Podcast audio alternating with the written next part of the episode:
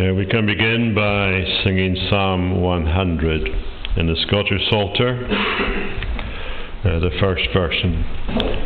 All people that on earth do dwell, sing to the Lord with cheerful voice. Him serve with mirth, his praise forth tell.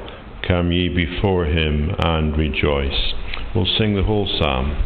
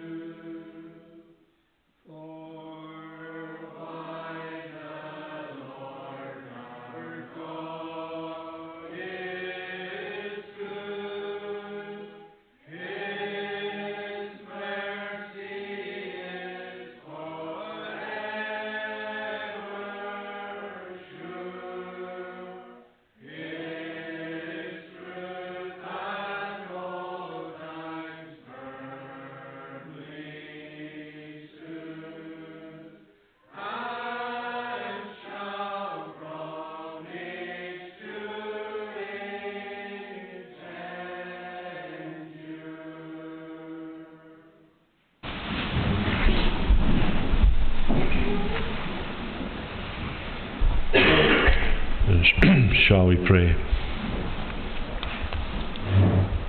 Lord, we give thanks that we can uh, gather together tonight uh, to worship you, uh, our great God. We realize that we are not worshipping an unknown God, one who we have to somehow or other work out ourselves who you are. But you are the God who has revealed yourself in your word. And in your word, you um, give us details that, and use uh, images, uh, help us understand something about you and your plans. Uh, we pray, Lord, that you would um, be reminding us that uh, you are a God who is sufficient uh, for us, for all our needs supposing everyone in the world were to come to you for help, you are able to do that.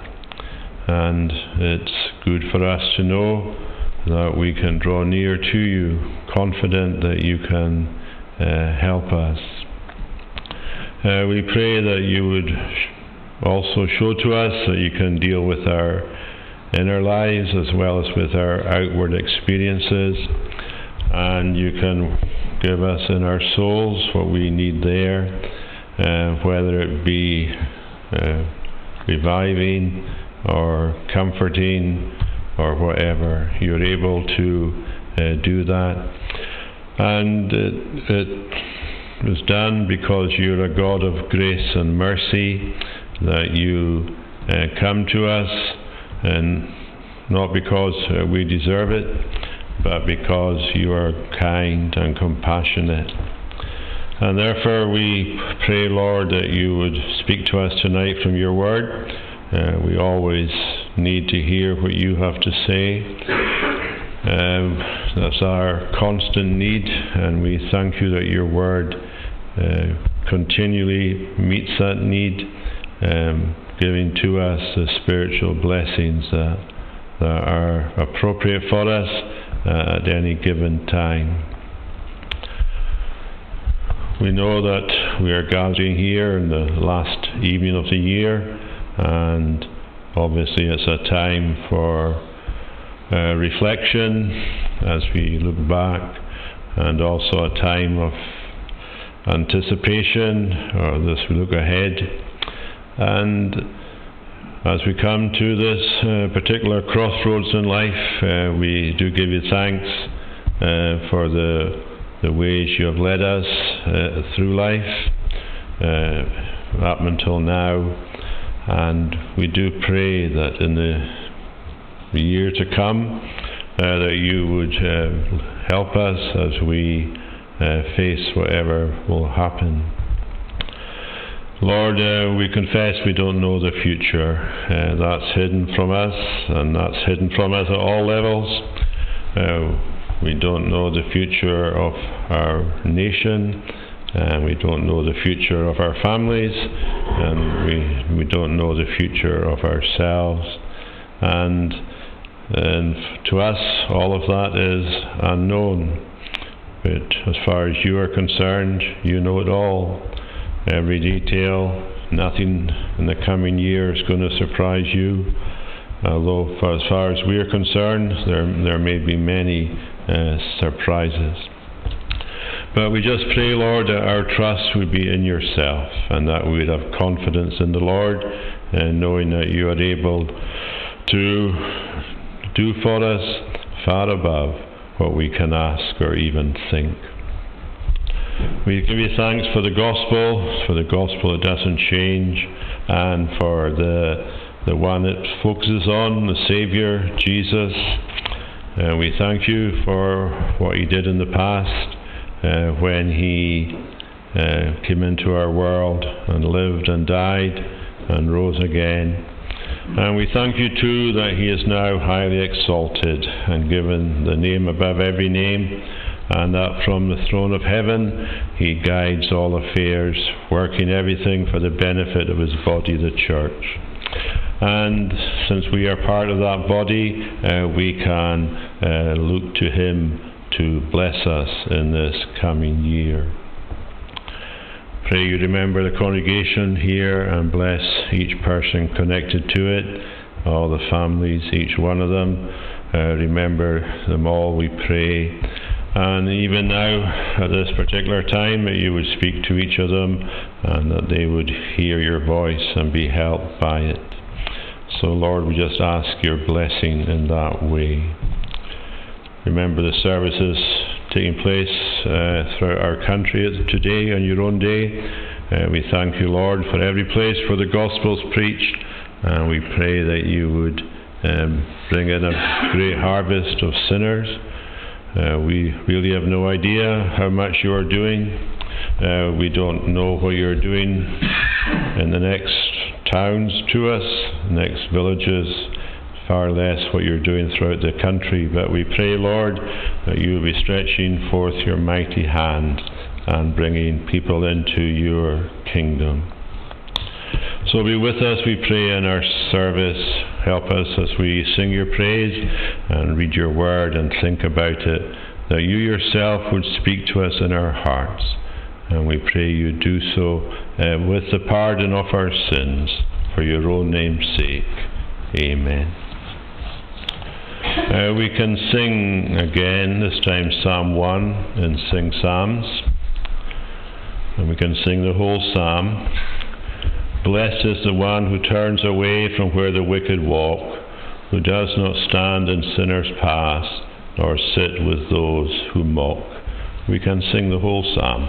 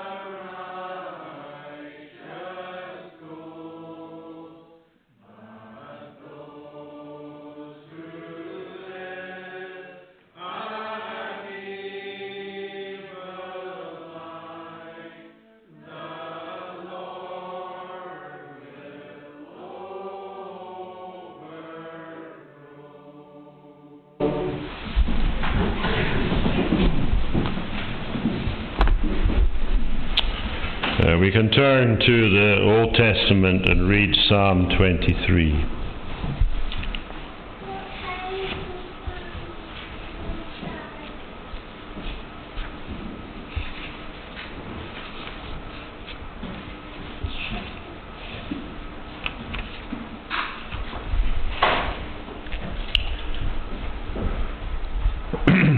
A Psalm of David. The Lord is my shepherd, I shall not want. He makes me lie down in green pastures, He leads me beside still waters.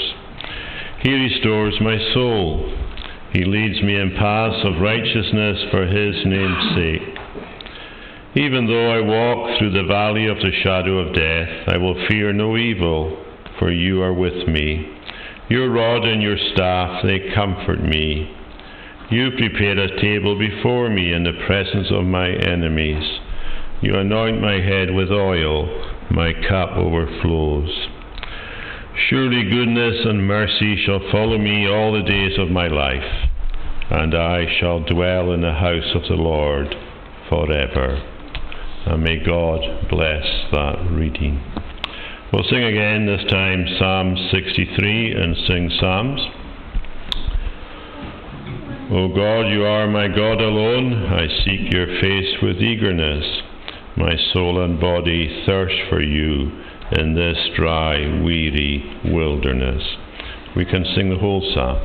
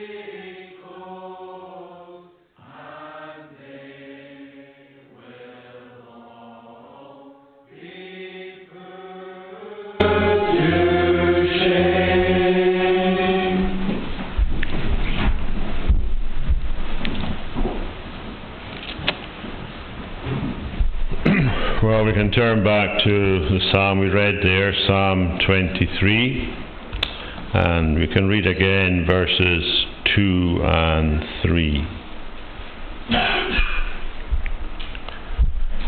He makes me lie down in green pastures. He leads me beside still waters. He restores my soul. He leads me in paths of righteousness for his name's sake.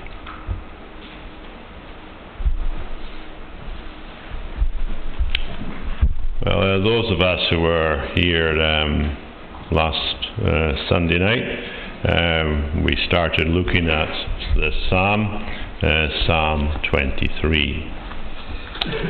And uh, as far as, as I can see, the Psalm itself um, divides fairly easily into four uh, sections. Verse 1 is the um, claim that the shepherd makes um, The Lord is my shepherd, I shall not want. And then he follows that with two pictures of contrasting experiences in which he will not want. The first one is in verses 2 and 3, and it is what we could call pleasant places. He would not want in pleasant places. And then in verses 4 and 5, uh, he, he describes two difficult circumstances um, and again, he's indicating that he would not want in them either, or lack anything. And then in verse 6, there's his conclusion. I mean, all the the verses or the verbs up until now are, are in the present tense, and he is indicating that the because God does these things uh, consistently and constantly, that therefore is fairly straightforward to make the conclusion that he makes in verse 6 that goodness and mercy will follow him all the days of his life. So I want us to think um, briefly about verses 2 and 3, um, the more pleasant situations that the psalmist will go through as one of God's sheep. They're not 100% pleasant, but um, they are much more uh, positive, we could say, than the ones he describes in verses 4 and 5. Uh, the, in verses 2 and 3, he refers to uh, three things, as we can see. Uh, the first one is he makes this, David lie down in green pastures and leads him beside still waters. That's the first thing he does. And then the second thing the shepherd does is he restores my soul. And then the third thing he does is he leads me in paths of righteousness for his name's sake. Um, before um, we look at um, these three things individually, there's just a couple of comments uh, that we can make about uh, the three of them, and that is an obvious one, which is that it's the shepherd that is in charge, isn't it? It's not the sheep that decides anything in this particular uh, illustration. Rather, the, the shepherd makes him lie down, the shepherd leads him, the shepherd restores him, and again in verse 3, the shepherd leads him. So the shepherd is uh, constantly in charge of the entire situation, and that's very important uh, for us to recognize. Uh, the three particular details that he mentions lying down in green pastures and uh, leading beside still waters, that's the first one, I think. and then the second one restores my soul, and the third one leads me, they look like a kind of sequence. That um, it is possible that what's described in verse 2, he makes me lie down in green pastures and lead me beside still waters, is the morning of a day. And then at the start of verse 3, where he restores my soul, uh, that's noon, because that is when the animals would rest. And then he leads me in the paths of righteousness for his name's sake. That would describe the, the um, afternoon as the uh, shepherd led his sheep back, maybe not necessarily back to the fold, because it is possible that the shepherd could make a new fold for the sheep. So it looks as if uh, verses 2 and 3 are a kind of daily um, experience uh, in the life of a sheep. Uh, in the morning, the shepherd takes, leads the flock out and finds, them, finds suitable places for them to obtain grass to eat and water to drink if they need to drink. And then uh, yeah, the in be- next stage of the shepherd's care is to restore him, restore the sheep, the sheep's soul, the sheep's life, and then that's followed by being led in the paths of righteousness for his name's sake. And of course, this doesn't happen once, it's repetitive. This is just a psalmist's illustration uh, of the, the, Lord's care of him uh, day by day in his life. So just look briefly at the three things he mentions uh, the green pastures and still waters, and then restoration of soul. What's that? And then leading in paths of righteousness. I mean, the whole illustration of a shepherd and a sheep is very simple and straightforward. Um, obviously, we've all seen sheep and people looking after them in our own lives, and while the methods done in our country today are probably very different from what happened in Israel in Old Testament times, yet the picture is one that's very straightforward and simple and easy for us uh, to grasp. But as illustrations, and we, we have to um, try and work out what the point of the illustrations are. Now, with regard to um, green pastures and still waters, well, I think they're illustrative of spiritual provision. I think that's what the psalmist is saying, isn't it? I mean, that's obvious. He's illustrative of spiritual provision, but his illustration is also specific, and we're, we're meant to ask questions of it. And um, I don't know what questions will come into your mind as you read these verses, but I'll just mention the ones that came into my mind. Uh, first one is why are they always green, the pastures? I mean, the, this, these pastures are, are set in Israel, which of course is a, a country, a large part of it is desert. So, why are these pastures always green?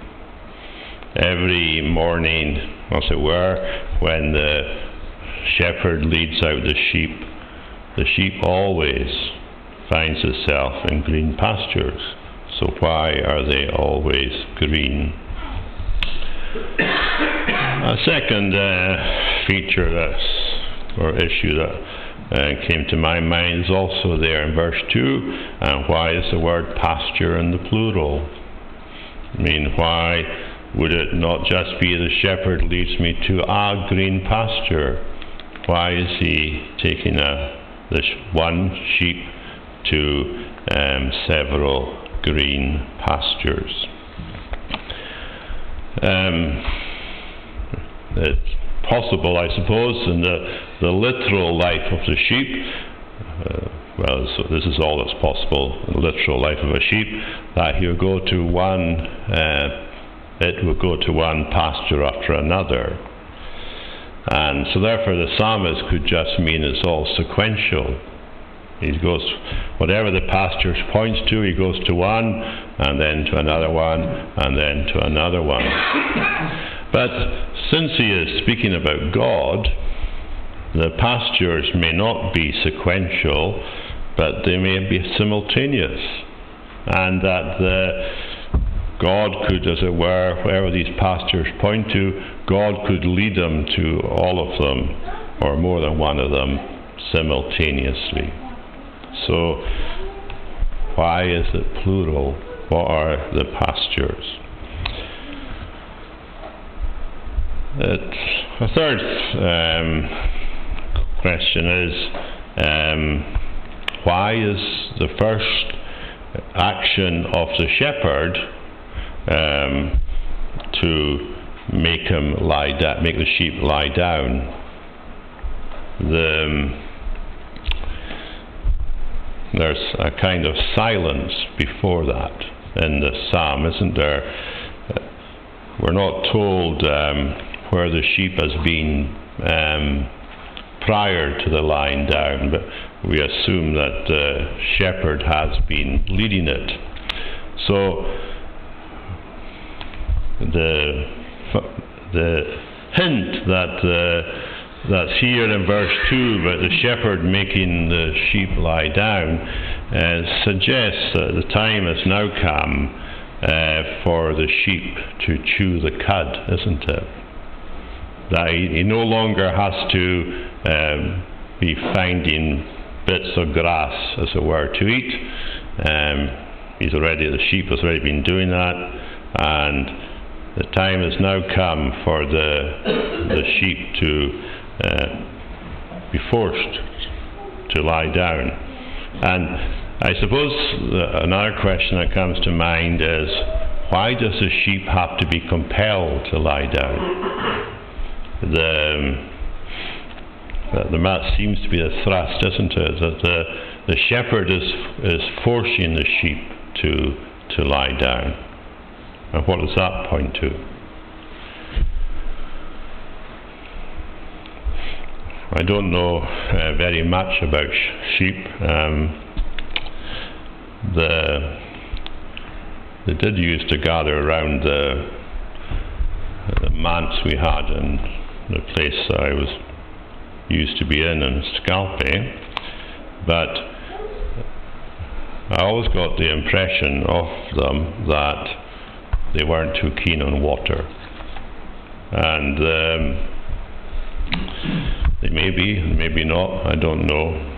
But I, I assume um, a river is dangerous for sheep.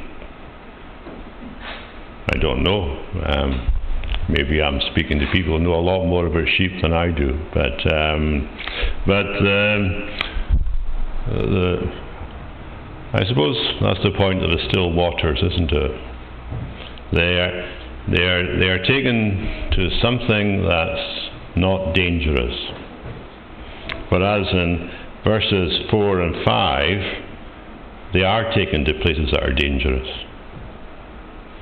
So there's a. Um, the best thing to do, of course, when you don't know something is to try and find someone who does. And uh, uh, I looked at one uh, commentator, and he said that the still waters were kind of little streams of water that were that were found alongside the edge of fields in Israel. And uh, if the sheep happened to want to drink, they could just go there quite safely. But uh, this, the question of stillness. It's almost as if the shepherd wants the sheep to be still, serenity, calm. And the, the, final uh, thing that crossed my mind as I thought about these pictures of being made to lie down in green pastures and to be led beside still waters is that the sheep itself did not have to worry in the slightest about its food. Now, I have no idea if sheep worry about that or not. I don't suppose anybody does.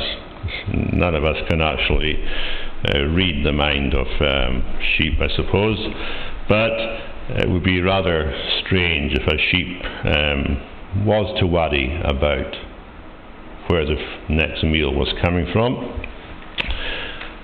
But the, the psalmist does give the impression that the sheep doesn't have to worry about it, doesn't it? That the shepherd, well, that's his job. He is the one who has got to take the sheep to the place where there's green pastures and still waters, and, and that's it. So, as um, I thought of these features, um, I just wondered what what does that mean spiritually? All these things, and one thing that does come out is God's interest in His people having rest. Isn't that so obvious, isn't it? God's interest in His people having rest. And a verse that, that comes to mind connected to that is what Jesus said. And this verses that we know very well, found there at the end of Matthew chapter 11. And, and, in, that, and in that chapter, Jesus is speaking to people who have been burdened by the Pharisees. The Pharisees had put all kinds of religious obligations onto people. And I forget how many rules they had, but there was about 600 and something. And, and the accumulation of all these rules meant that anybody that followed them had no rest. There was no internal rest. And Jesus as he saw these people, he said, Come unto me, all you that labour and are heavy laden, and I will give you rest. There's almost a, a choice there between the religion of the Pharisees, um, who imagined that they were doing what God wanted, and that kind of way of doing things, and the religion of Jesus, which was, Come unto me, and they don't have to do anything. I will give you rest. Initially, that's it. I will give you rest. Whatever they were seeking for as they tried to implement the instructions of the Pharisees, They'll be looking for some kind of um, satisfaction, some kind of pleasantness in their religious experience. And Jesus says, I can give it to you. Just like that. And then he goes on to say to them, if you want to maintain that, he says, Take my yoke upon you and learn of me, and you shall find rest to your souls. So the this picture of rest that's given here in this psalm, well, it's, it's green, isn't it? It's always green. And the reason why the pastures are green is because the rain fell on them, or the dew came on them. And the psalmist is not picturing an idealistic world, but he is picturing the ideal world. And there is, there is a difference between idealistic and ideal. And in our hearts, as we're all familiar, I'm sure, with the statement of Augustine that there is in each of us, in our hearts, a God shaped vacuum that only God can fill. And we try and fill it with all kinds of things, and we don't find inner rest. Rest to our souls. And the Lord, in His grace and mercy, offers to us, as, as Jesus indicated in that promise, He offers to us immediate rest, but He also offers to us continual rest. And I think that's what the psalmist is describing here. Just resting in the Lord, experiencing from Him through His rich grace, mercy, and so on. I mean, Jesus on one occasion made a very one, uh, well, on numerous occasions he made wonderful promises, but one that comes to mind at the moment is where he says, "I am come that you might have life and have it to the full," which is a wonderful promise, isn't it? In John 10 and verse 10. So uh, that's one application, I think, of this first point of lying down in green pastures and still waters. That there should be uh, an element of spiritual comfort and rest of soul in a believer's experience. It should just be there because He provides it. A second uh, lesson, uh, I think, or application that comes from this particular uh, illustration of being made to lie down in green pastures and still waters is what is chewing the cud? That's what the sheep has been made to lie down to do. What's its spiritual equivalent? And the suggestion I would make is that the spiritual equivalent is meditation. You know, that um, even if we take this psalm itself, you know, if we read verse 1, the Lord is my shepherd. And we, I shall not want. And we um, just analyze it. And that tells us well, God will take care of me, doesn't it? But are we meant only to spend five seconds thinking that? That God will take care of me. It doesn't take very long to actually work out what the actual claim is in verse 1. But God, as he, uh, the shepherd, as he leads the sheep around, and then every so often he makes it lie down in green pasture. I think he's it's a picture of God leading us to meditate, to reflect, to analyze. The Lord, well, who's He? Why is it in the present tense? The Lord is. What's the thrust of the word my? What does it mean for him to be a shepherd? Why does God want to call himself a shepherd?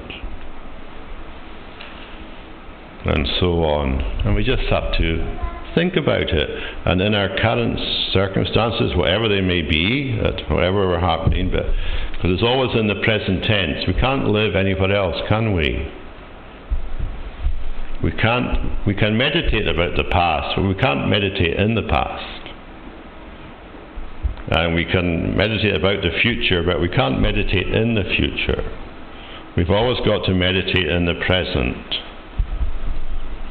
And surely it's a good thing. We sang about it in Psalm 1. The, the outcome of somebody who meditates. And of course, meditation is a, is a big thing in today's world. That's not what the Bible means by meditation. Quite often in today's world, meditation is letting your mind go blank. But in the Bible, it's actually the opposite. It's filling your mind with something that makes you um, think something through. And the word actually for meditation there in Psalm 1 is it's the word to mutter. You speak to yourself. It's not silence. You just say to yourself, uh, I don't know what happens to you if you try to think about something silently, but I know what happens to me. Fall asleep. But uh, if we say to ourselves, speak to ourselves, meditate, and the sheep there, well, it might just be just so sit. Well, where does the shepherd taking me today? All these green pastures. We mentioned earlier they were plural, and uh, the green pastures that the Lord provides are the means of grace, aren't they? The, um, mentioned that this morning, but the, um, reading the Bible. I mean, the, the Bible is the only book in the world that actually speaks to the reader. Because it's a, it's a living book. And it constantly speaks to the reader. The Holy Spirit is speaking in God's Word. And that's obviously a very important pasture. But as I mentioned earlier, we can the sheep could only do them these pastures sequentially, but we can do spiritual pasture simultaneously. Because at the same time we're reading the Bible, uh, we can pray, or we can be doing it in fellowship. But anyway, meditation is a very important thing. And as I mentioned earlier, it'd be daft for the sheep to be worried, wouldn't it? But Jesus spoke about worry, didn't he? I mean, there are some things in life that is, is appropriate to be concerned about. But there also are some things in life that's not appropriate. And Jesus mentions them. He says, What's the point of worrying about your height? You can't make yourself bigger or smaller. And sometimes we have to say, don't we, that we worry about things that we shouldn't worry about. As I said, there are some things that does cause us concern, and that's, I mean, Paul talks about the care, the worries he had, the care of all the churches, but there is a danger that can, we can worry about things that, well, the, the hairs of our head. Jesus says, don't worry about that. And, and he just, and the sheep here, is Jesus going to take care of me? That's what he'd be saying to the shepherd, wouldn't he? And the answer to that question, of course, is, of course the shepherd will take care of you. And that's what this message is for ourselves as well. And then, secondly, there's restoration of soul. Inner life. What is our soul? I mean, it's very hard to describe a, a person's soul, isn't it? I mean, it's, well, what is the soul?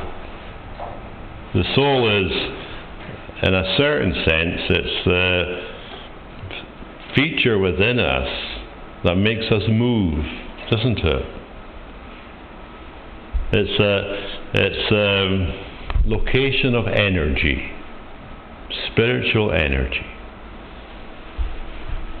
And uh, it's like a, it's almost like a battery in a car.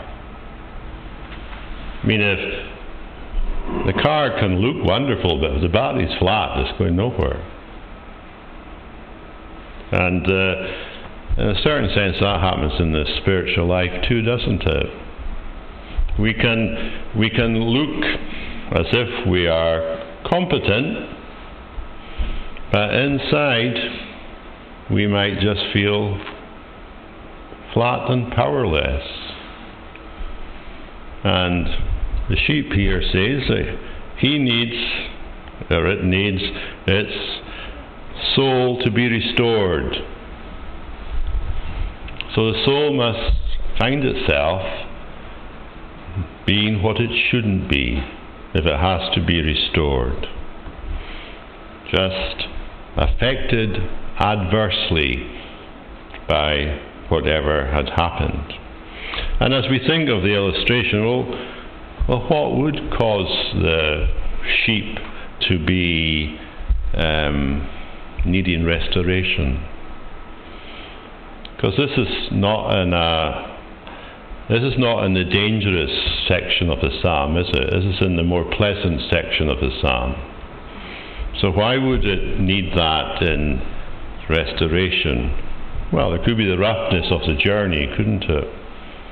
I mean, walking along through these pasture fields, there could be holes in the ground, and the sheep could just be affected by that. Or there, there could be physical illness. The sheep might not have been feeling well. Or there, one of the strange things I noticed about uh, the sheep that were outside the manse I mentioned earlier was that most of the bruises they got was from one another. I mean, for some reason, they like to headbutt each other. And um, I always thought that was rather strange for these sheep to be doing, but that's what they did. And that could affect them as they were going through the pastures. Another thing that may have made their soul a bit flat was their unpopularity, because uh, the villagers didn't want the sheep to come in. Just because of the, the mess they left behind them. And the sense of flatness and weariness could just come from the sheep's propensity to wander away. These things are can be seen as you look at any kind of, of sheep. And the psalmist is saying, well, even in good times, you can find yourself spiritually dry. Lack of energy, flat. These difficulties in life. We live in a fallen world. We haven't yet reached the world of perfection. Where live, we live in a world where written over everything, as the writer of Ecclesiastes says, is the word vanity. Something is just, nothing is ever going to be perfect. There's always going to be something that will spoil everything. And that has its effects upon us. Who can deal with that? Well, the answer, of course, is Jesus. You and I, well, we're all capable of backsliding, or wandering away. I mean, who can deal with that? Jesus. And we can find life hard. It's not easy to be unpopular. But in our society, we are unpopular. People regard us, Christians, they regard Christians as strange, odd. We don't share their values. And all that can be hard on us. We have to turn to the shepherd, and he can refresh our souls. Nobody else can do that. He can restore us. He just does it. Takes us to green pastures and makes us meditate, and restoration happens. And then that leads briefly to Him leading us in the paths of righteousness. Paths of righteousness, of course, are just God's commands. And it's interesting, he doesn't say, the psalmist doesn't say, he leads me to paths of righteousness. But he leads me in paths of righteousness. Which gives the impression that the paths of righteousness in the imagery of the psalm, the paths of righteousness are just right beside the place of restoration.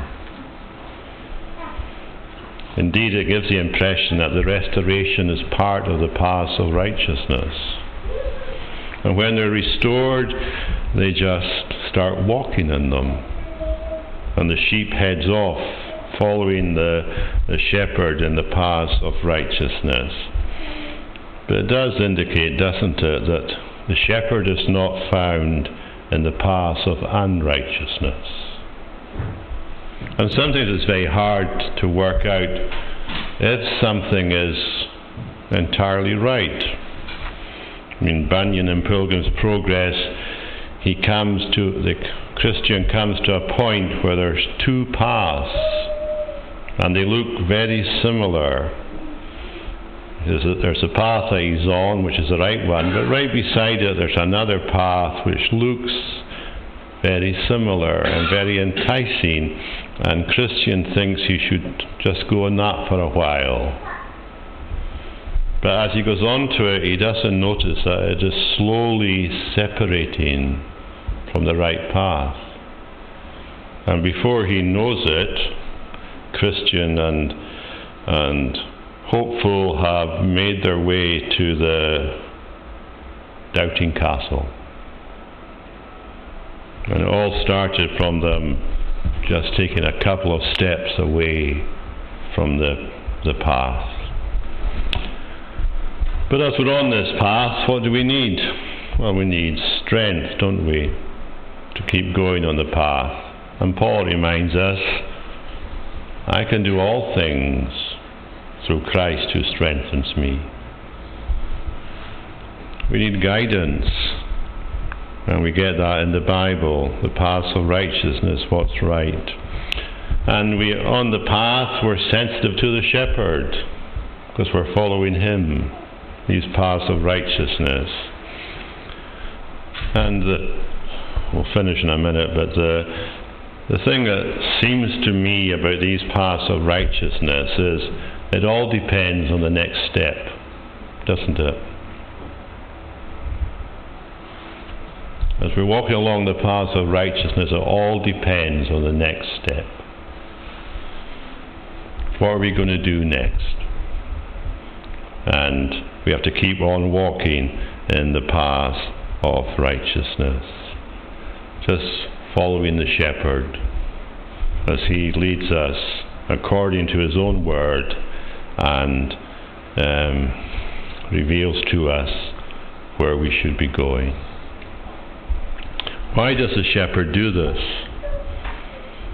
Well, we might say he does it for our benefit, which of course is true, but it's not the reason that's given in verse 3. The reason that's given in verse 3 is that he does it for his own name's sake. He does it for his own glory.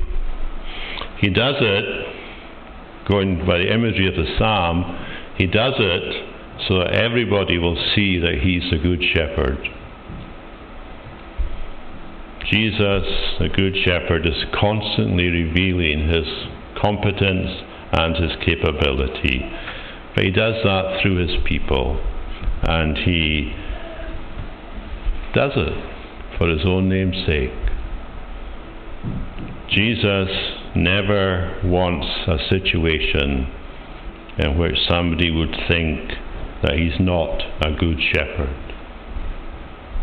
And therefore, he leads his people in the paths of righteousness, provides grace for them, and leads them along the pathway of holiness, the best way for them to live. So that's, I shall not want in pleasant places. The psalmist, he's writing from experience, isn't he? And it's good to have this experience. A day in the life of a sheep. In the morning, led out into the green pastures. And then we're forced, compelled by love, by the shepherd, to think about what's happening not to go through life mindless, but to reflect on what's happening and to experience His restoration. And that just leads us to continue in the paths of righteousness as He leads us in them day by day. The shepherd and his sheep. It's the best life, isn't it? The life of rest. Resting. Resting in Christ. Shall we pray? Lord, we give you thanks that no matter our burdens and no matter where we may have gone in our minds or in, in our actions, that we can come and find rest in yourself.